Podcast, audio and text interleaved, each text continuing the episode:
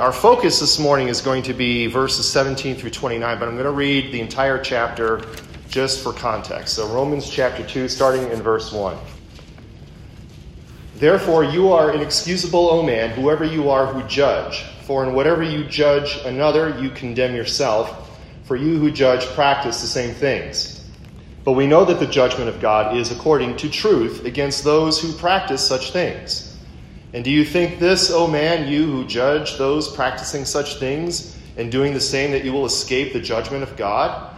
Or do you despise the riches of his goodness, forbearance, and long suffering, not knowing that the goodness of God leads you to repentance? But in accordance with your hardness and your impenitent heart, you are treasuring up for yourself wrath in the day of wrath and revelation of the righteous judgment of God, who will render to each one according to his deeds. Eternal life to those who by patient continuance in doing good seek for glory, honor, and immortality, but to those who are self seeking and do not obey the truth, but obey unrighteousness, indignation, and wrath.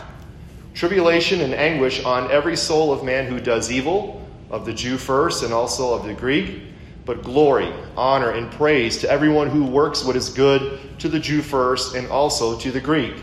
For there is no partiality with God.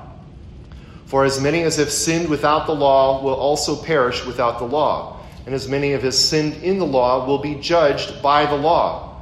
For not the hearers of the law are just in the sight of God, but the doers of the law will be justified. For when Gentiles who do not have the law by nature do the things in the law, these, although not having the law, are a law to themselves, who show the work of the law written in their hearts, their conscience also bearing witness and between themselves their thoughts accusing or else excusing them, in the day when God will judge the secrets of men by Jesus Christ according to my gospel. Indeed, you are called a Jew, and rest on the law and make your boast in God, and know his will, and approve the things that are excellent, being instructed out of the law, and are confident that you yourself are a guide to the blind, a light to those who are in darkness, an instructor of the foolish, a teacher of babes having the form of knowledge and truth in the law. You, therefore, who teach another, do you not teach yourself? You who preach that a man should not steal, do you steal? You who say, do not commit adultery, do you commit adultery? You who abhor idols, do you rob temples? You who make your boast in the law, do you dishonor God through breaking the law? For the name of God is blasphemed among the Gentiles because of you, as it is written. For circumcision is indeed profitable if you keep the law. But if you are a breaker of the law, your circumcision has become uncircumcision. Therefore, if an uncircumcised man keeps the righteous requirements of the law, will not his uncircumcision be counted as circumcision? And will not the physically uncircumcised, if he fulfills the law, judge you, who, even with your written code and circumcision, are a transgressor of the law?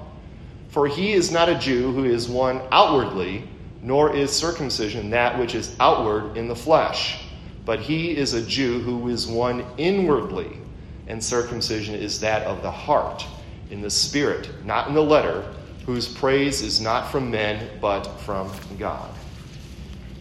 Well, one thing that I think is pretty obvious when you look at human nature is that people long for security. Now, whether that's economic security or job security or relational security or even health security, the truth of the matter is that as human beings, we want to be secure. Doesn't matter how much of a risk taker uh, some people may be in certain areas of their lives, there is also a deep seated need for security. In fact, if we feel so secure in some particular area of our lives, it may lead then to, a, to being more calculated in our risk taking in some other areas of our lives. For example, if you have built up for yourself, let's say, a significant retirement nest egg, you may feel a little more justified uh, making some riskier investments with some of your disposable income. Something that you definitely wouldn't do if you were living paycheck to paycheck, right? But, however, I think this idea of security can also lead to a false sense of security. The feeling that, you, that your security can protect you against unnecessary, un, unnecessarily risky activities. You, I think you see it a lot of times when you see you know, it, it doesn't seem to matter. It's like the larger the car you get, it seems like sometimes the more reckless you drive because you feel like if you're inside this ginormous, you know, tank, you're somehow secure against the oncoming semi as you're trying to pass in traffic. You know, that semi is going to roll over that giant SUV like a grape, right?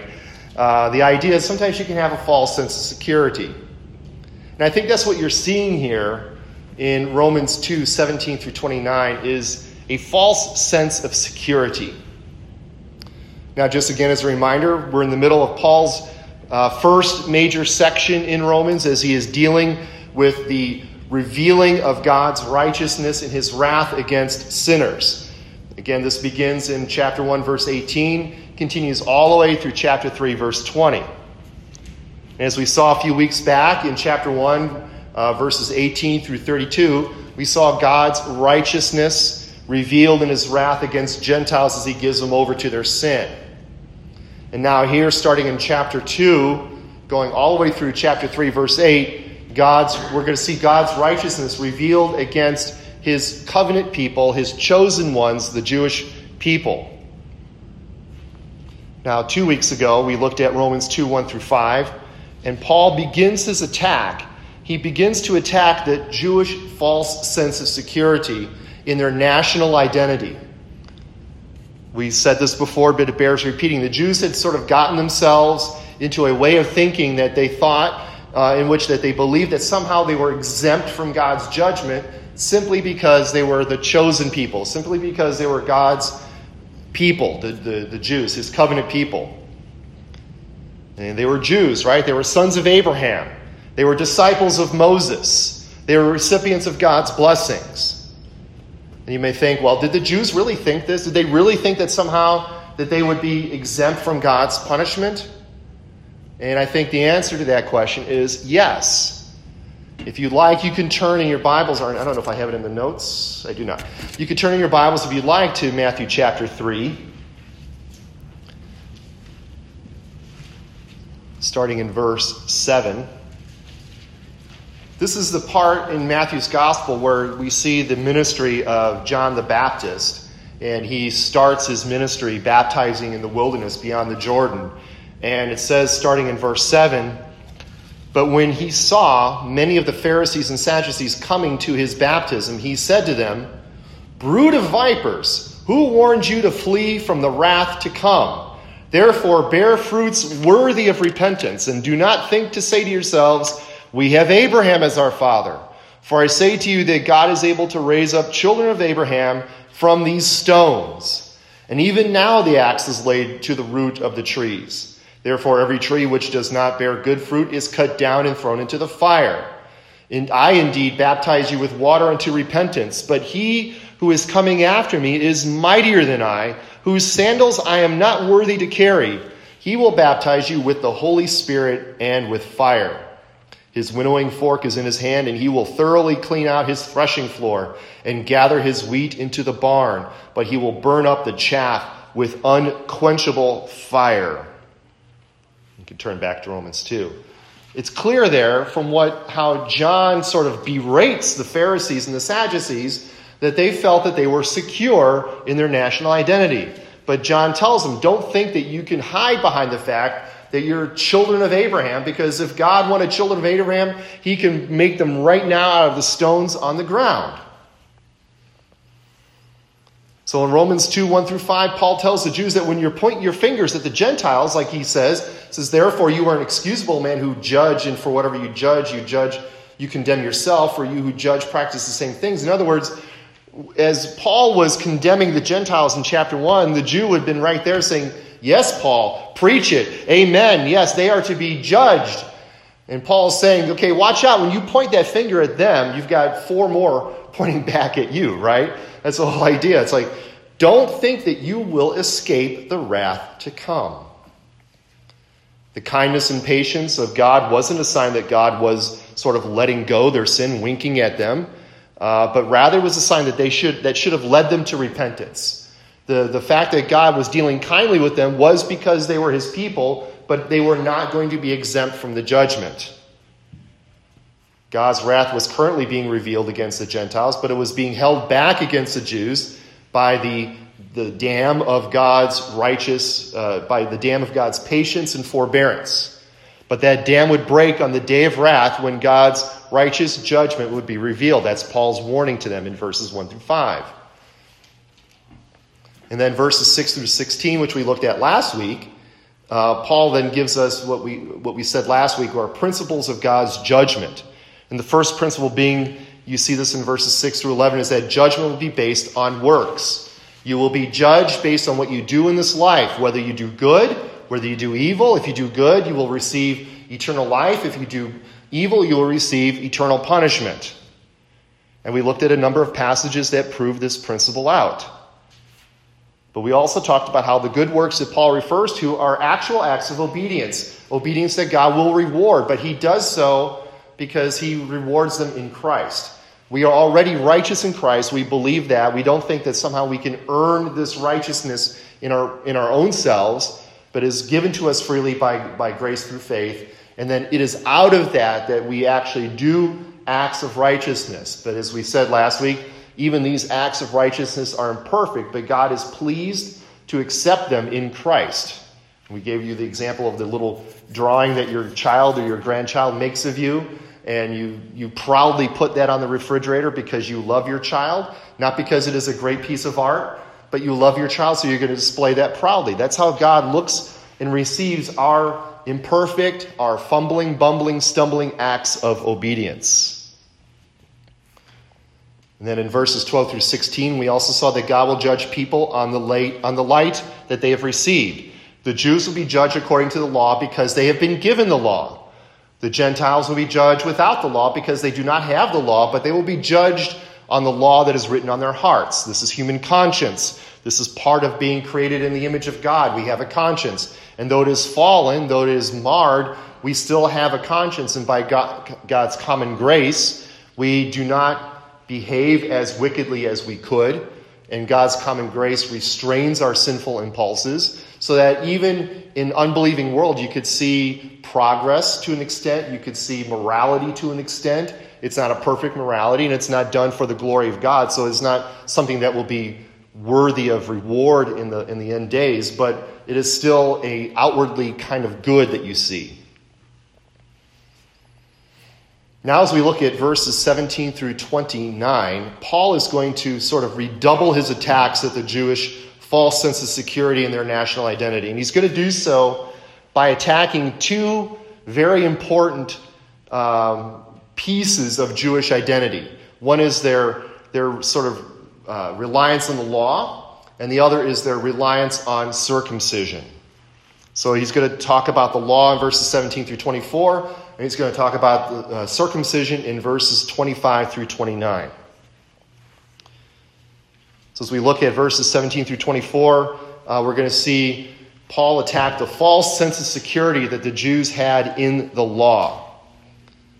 And what essentially you're going to see here in these verses is a failure of the Jews to practice what they preach. That's kind of what's going on here.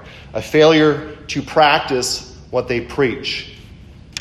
First, look again at verses 17 through 20, where he says, Indeed, you are called a Jew and rest on the law and make your boast in God and know his will and approve the things that are excellent, being instructed out of the law, and are confident that you yourself are a guide to the blind, a light to those who are in darkness, an instructor of the foolish, a teacher of babes, having the form of knowledge and truth in the law. Now, here Paul is outlining many of the blessings that the Jews had by virtue of them being Jewish. Okay, again, we don't want to ignore the fact that, yes, they were God's chosen people. Yes, they were the recipients of God's blessings. And, and as, as a result, they have a lot then to sort of answer for. Again, like I said last week, with great power comes great responsibility. With great blessing, again, comes great responsibility. Now, of course, the first blessing they had was they were Jews. They were indeed God's chosen people. God did single out Abram out of all the people on the earth to make a covenant with. God singled out Abram. God, uh, he chose Abram to be the vehicle of his blessing to all the nations. We see this early on in Genesis, in the call of Abram, where it says in Genesis 12, verses 1 through 3, Now the Lord said to Abram, Go from your country and your kindred and your father's house to the land that I will show you, and I will make of you a great nation, and I will bless you and make your name great, so that you will be a blessing. I will bless those who bless you, and him who dishonors you I will curse. And in you all the families of the earth shall be blessed. Now, what made Abram special enough that God would choose him? Nothing. Nothing at all. God chose Abram out of the goodness of his own grace and mercy and kindness. There was nothing worthy about Abram that made him better than anybody else. It was purely a gracious move on God's part. But it was also the fulfillment of a promise that he made all the way back in the garden.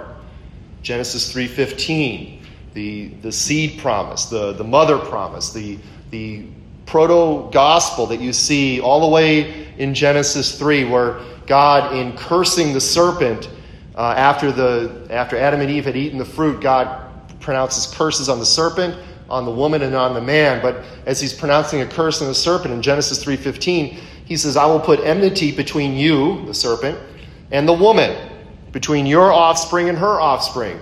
He, that is the offspring of the woman, shall, shall bruise your head, and you shall bruise his heel. Now, Abraham was in the line of that promise. He was of the seed of the woman. You see this all throughout those, those genealogies in Genesis. Genesis 5 and Genesis 10, as it's tracing the line from, from Adam down to Noah, down to Abram. It's the, it's the godly line, it's the seed of the woman being traced out through the Old Testament.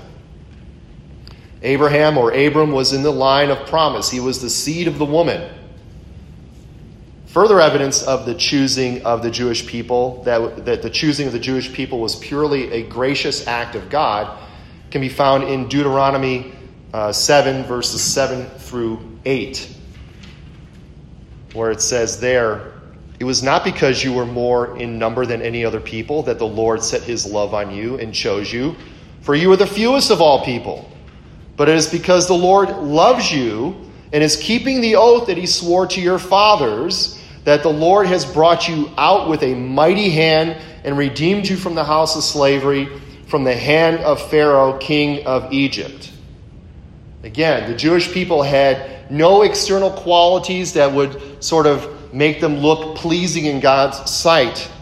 It was solely based on the covenant love that God had made, the promise that He made with their forefathers, with Abraham, with Isaac, with Jacob. In fact, when God in Exodus uh, 1 or 2, it says that He heard the cries of His people. It was, and then He says that He remembered the covenant that He made with their forefathers. Wasn't that God forgot? But it was the idea is that God is acting out of that covenant promise that he made to the forefathers in rescuing his people from slavery. But that does not discount the fact that being God's chosen people was indeed a great privilege. It was indeed a great privilege. I mean, you see all the talk today, of course, now is you hear about white privilege or this privilege or that privilege. Well, the Jews had Jewish privilege, okay? They were the chosen people of God. They had great privilege, they had great blessings, and, and it shows here the fact that they were chosen. The second big privilege that they had being part of God's people is that they had the law. Again, we talked about this a bit last week. The Jews were the recipients of the law of God. God gave them his righteous standards of conduct on Mount Sinai. This is no small matter. While the Gentiles have the law written on their hearts, as we saw last week, we also discussed that this conscience, or this inherent sense of right and wrong, is marred due to the fall. It is, a, it is an imperfect guide to righteousness, to say the least. And again, like we said earlier, God's common grace present, prevents fallen humanity from being as bad as it can be, but the law written on our hearts cannot lead one to a saving faith in God. You cannot get to God by following your conscience. The, whole, the, the line, follow your heart, isn't going to do you any good. But the law was given to the Jews as an example of God's special revelation When we talk about special revelation, we're referring, of course, to the Bible. The Bible is God's special revelation. It is God speaking to man directly and clearly through the words of Scripture. But we also believe that special revelation is there's more than what you see in the Bible. The Bible is a written record of God's special revelation, but revelation, you, uh, there's a lot that was revealed to the people of God that was not written down. We're going to start a series on the Gospel of John. What does John say at the end of his Gospel? It says, Jesus did many more acts and signs that I have recorded here. And if I were to record all of them, it would fill all the books that you could ever imagine. Now, he's probably being a little hyperbolic, but the idea is that there's a lot more that God revealed to his people than is contained here in the scriptures. But the scriptures are, of course, God's special revelation. God directly revealed his righteous standards to Moses on Sinai, who in turn then brought the law down to the people. They had the d- divinely inspired law of God, not the faulty law written on the human heart. And as such, it says here in verse 18 they knew his will, and they were able to approve things that are excellent, being instructed out of the law. There is no better teacher than the revealed will of God, right? There is no better way to learn truth than to have it directly revealed to you from God.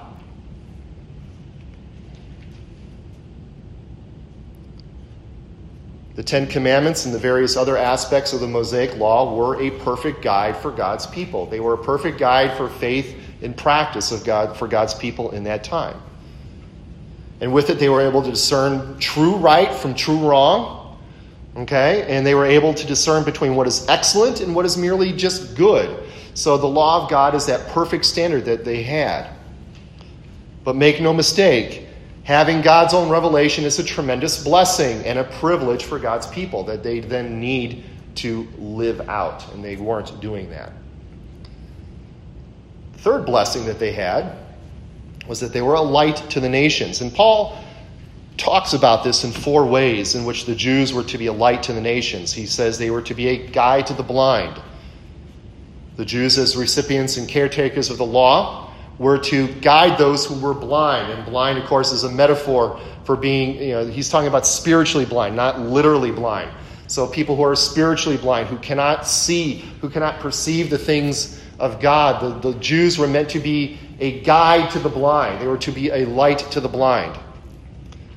And again, they were to be a light to those who are in darkness. Again, we see these terms blindness and darkness. We've mentioned this in the past, but these are metaphors that talk about uh, spiritual blindness, spiritual darkness. Think about what, again, what Paul says in uh, Romans 1.21, where he says, because, uh, because although they knew God, they did not glorify him as God, nor were thankful, but became futile in their thoughts, and their foolish hearts were darkened that idea of darkness. They were to be a light shining in the darkness. They were to be God's instruments, God's ambassadors, God's uh, purveyors of truth to the, to the nations. The light of God's revelation will dispel the darkness of unbelief. And goes on to say they were to be instructors of the foolish. Think about how many of the Proverbs say that to, to learn wisdom is, is a cure for foolishness uh, speak about wisdom instructing the foolish. And then they were also to be teachers of children. They were to teach their own children and presumably Gentile converts, because that word children can also mean someone who is immature, someone who is immature in the faith. So an adult convert would be someone who is, you know, we call them babes in Christ, right? Meaning that, you know, they have a small little bit of knowledge, and the idea is we need to train them up too, just like we would train up our children as well. But regarding the law, Jewish parents were instructed to raise their children in the law. That's what we see in Deuteronomy 6 uh, 7, where he, uh, God, again through Moses, says, You shall teach them diligently, your children. Teach the law diligently to your children, and shall talk of them when you sit in your house, when you walk by the way, when you lie down, and when you rise. Now, all of these things here, they had the law, they were the chosen people, they were to be a light to the nations. All this led to a false sense of security based on the tremendous privileges that they had being the recipients of God's blessings.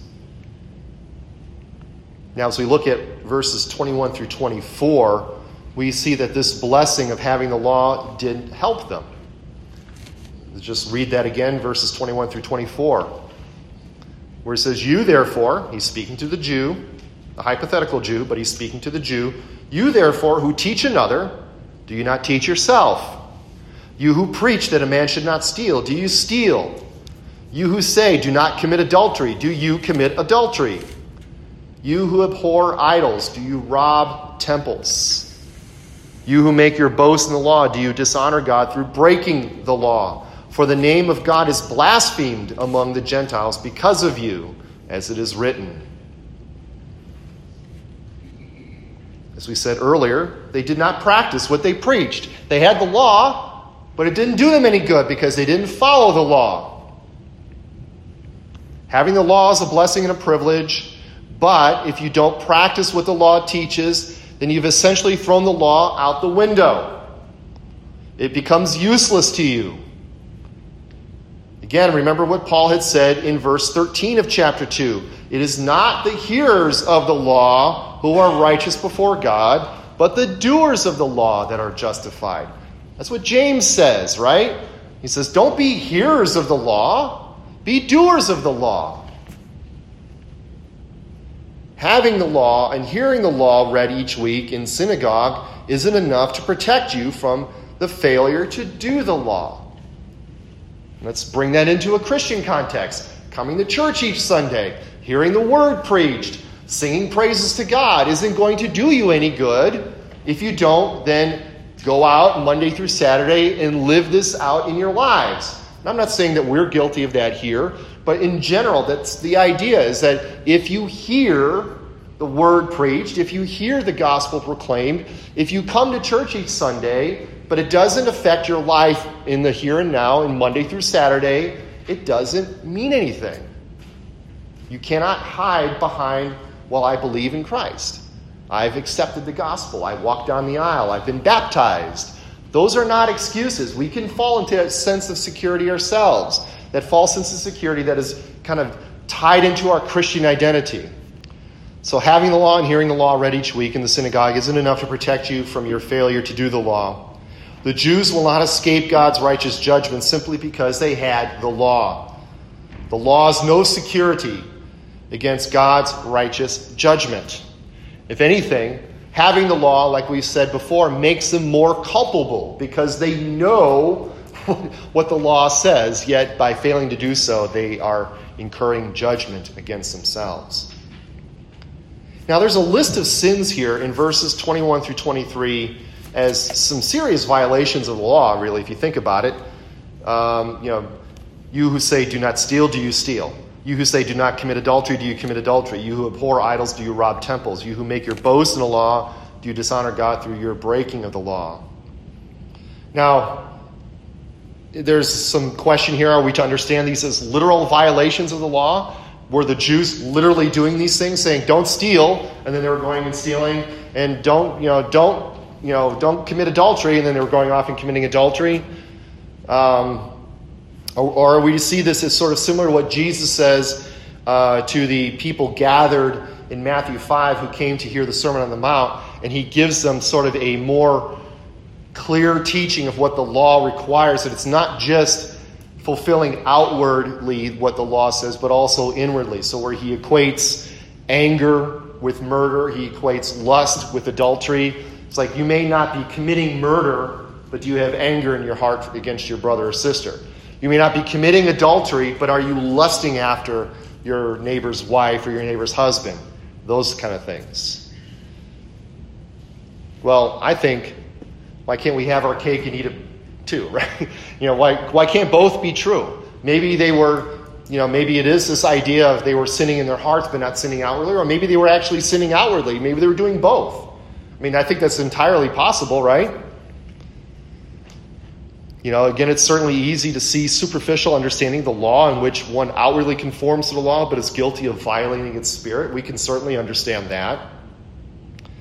But as for committing some of the things that you see here in verses 21 through 23, consider what Micah had to say to the people of his day. Micah was a, a prophet to the people of Israel right before the uh, deportation right before Israel fell to the Assyrian uh, Empire in 722 BC. Uh, Micah prophesies to the people, and he says in chapter 3, verse 11, its heads, that is the leaders of the people, its heads give judgment for a bribe.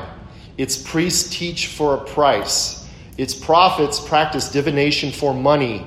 Yet they lean in the Lord and say, Is not the Lord in the midst of us? No disaster shall come upon us. Again, there's that idea of that false sense of security. The Lord's in our midst. No disaster will come upon us. Nothing's going to happen to us. We have the Lord on our side. But here, you know, we show that the leaders of the people were accepting bribes to give a judgment that was favorable to the one giving the bribe. They were giving divination for money, they were teaching for profit, they were stealing from the people, in a sense. They were abhorring the temple and all these things. Here we see that false sense of security played out where the leaders of Israel were, were guilty of all sorts of vile things, yet they believed that the Lord was on their side and would deliver them.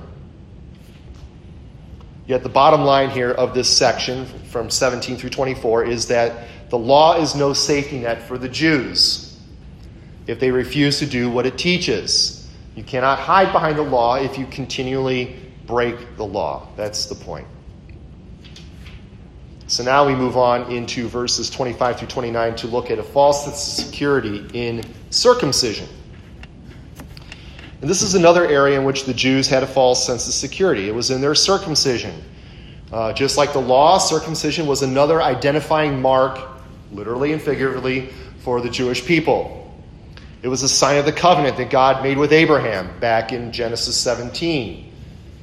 And in fact, to call someone uncircumcised, for a Jew to call someone uncircumcised was an insult. Basically, he's saying, You're an outsider. You're not one of us. You're an uncircumcised heathen. Hence, you're not on God's side. That's kind of what they were saying. If you're uncircumcised, you're not of the people of God. You're not one of us.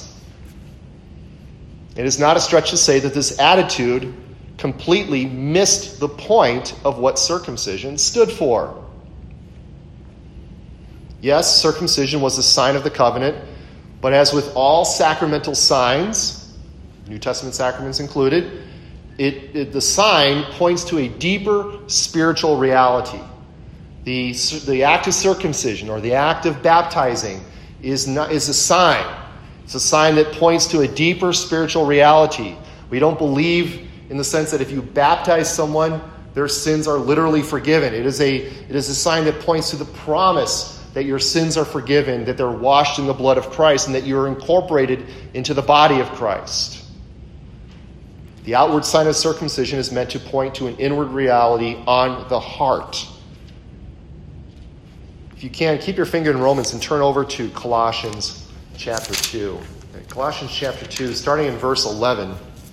In him, that is in Christ, you were also circumcised with the circumcision made without hands, by putting off the body of the sins of the flesh by the circumcision of Christ you were buried with him in baptism, in which you also were raised with him through faith in the working of God who raised him from the dead.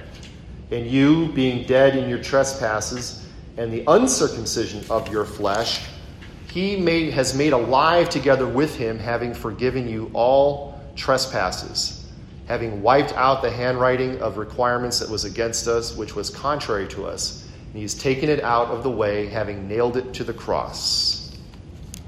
Here, Paul is linking Old Testament circumcision with New Testament baptism, and he shows both to point to an inward reality. A circumcision made without hands is what he says here. The inward reality of circumcision was a heart that had its hardness removed so that it was submissive before the Lord. Just like having the law, being outwardly circumcised is not enough. That's what Paul says in 20, verse 25 of Romans chapter 2. You can turn back there, where he says, For circumcision is indeed profitable if you keep the law. But if you are a breaker of the law, your, your circumcision has become uncircumcision. Note the connection between circumcision and obedience to the law. You can't have one without the, uh, the other. A Jew who is circumcised, yet failed to uphold the law, his circumcision uh, effectively becomes an uncircumcision. In other words, his circumcision became an empty, useless ritual. It just became something he did. It didn't have any lasting effect in him.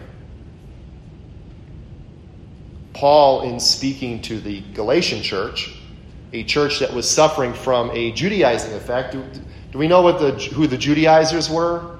The Judaizers, just to bring that back, to recall that to your memory, the Judaizers were a group of Jewish Christians who thought that in order to become a Christian, you had to first become a Jew. You had to be circumcised if you were male, and you had to follow the legal requirements, and then you can become a Christian.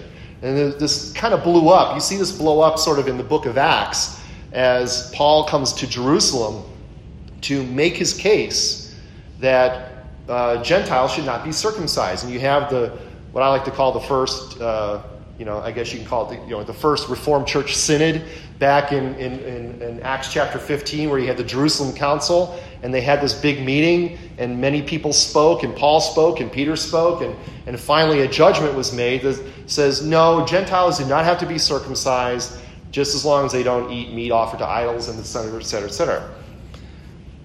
The Judaizers, though, were sort of infiltrating the Galatian church, and, and Peter was there, and Paul berates Peter because Peter sort of, when the Judaizers came, Paul sort of stopped associating with the Gentiles, and, and you know, and then Peter, you know, Paul says to Peter, "It's like, what are you doing?" He's, it's like, you know, you're, you're forgetting everything you've been taught.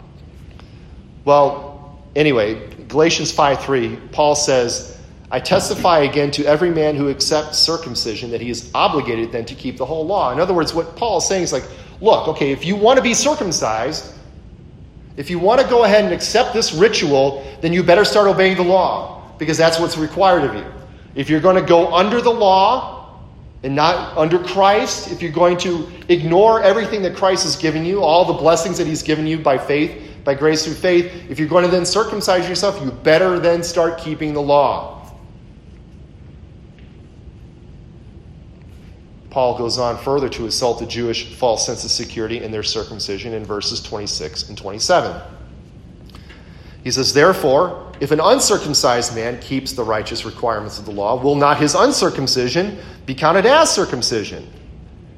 And will not the physically uncircumcised, if he fulfills the law, judge you, who, even with your written code and circumcision, are a transgressor of the law?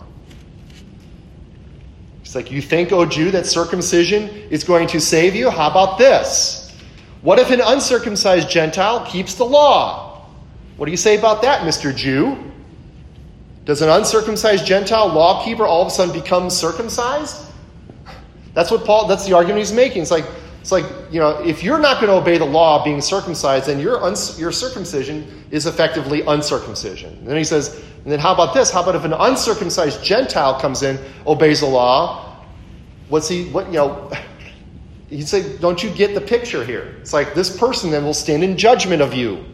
He's keeping the law even though he doesn't have the circumcision that you have. Now, bringing this home to us, what does this say of our Christianity? If a pagan unbeliever is better at obeying the Word of God than we are. I mean, I think I may have mentioned this before, talking about, you know, you know, you read, you know, again, Romans chapter 1, you think the Gentiles are just going to hell in a handbasket, and in the kind of way they kind of are. But there are moral people out in the world who are unbelievers. And I dare say there are some moral people out there who are unbelievers who are more moral than Christians are. I've seen unbelievers act in a way more righteously, outwardly speaking, than Christians do. We should be ashamed of that. That should not be the case. If you think that our obedience to the commands of Christ don't matter to the outside world, you better think again. Our obedience is part of our witness to the world. The uncircumcised Gentile lawkeeper is a dagger in the heart to the Jewish false sense of security in the law and in their circumcision. And then finally, Paul brings this to a close his condemnation of the Jewish false sense of security in verses 28 and 29, where he says, For one, for no one is a Jew who is merely one outwardly, nor is circumcision outward and physical, but a Jew is one inwardly, and circumcision is a matter of the heart. That's what he says in Colossians 2. It is a matter of the heart, by the Spirit, not by the letter. His praise is not from man, but from God. In a statement that echoes what John the Baptist said when he said God would raise sons of Israel from, or sons of Abraham from these stones, Paul says, Jewishness is not an outward thing. It is not an outward thing. You are not a Jew simply because you've been circumcised and simply because you have heard the law. He says Jewishness has always been a matter of the heart. It has always been a matter of the heart. You know, again, think about this. Abraham wasn't Jewish. I mean, seriously, Abraham was a, a pagan who was pulled from Ur of the Chaldeans. So it was somewhere near where I guess modern day Iraq would be. That's where he came from. He was pulled out of that, that life of pagan uh, idolatry, brought by God into the promised land. And it wasn't until Genesis chapter 17 that he is circumcised. Even before that, he was given the covenant in Genesis 15. So he wasn't technically Jewish. The point being that all of this was a matter of the heart. Abraham was a Jew inwardly. His righteousness was granted to him because he, he believed God. He believed God and it was counted to him as righteousness. Abraham's faith was what saved him. It wasn't his obedience, it wasn't anything, but it was out of that faith that he acted. And it was out of that covenant that God made with Abraham that he then gave him the sign of the covenant, which was circumcision. Abraham was a Jew inwardly, and so is the one who is the true Jew. The Jew cannot hide from the revelation of the righteous wrath of God behind his national identity. His circumcision isn't going to save him, especially if he doesn't keep the law. His having the law doesn't protect him from his breaking of the law. And God's righteous wrath is coming for the Jew as well as the Gentile. But the good news, of course, again, this is all bad news, right? Paul's still in this bad news section, but the good news is coming. And Lord willing, we'll see in two weeks that there is a righteousness of God that is revealed apart from the law. And that is the righteousness of Christ that is received by faith.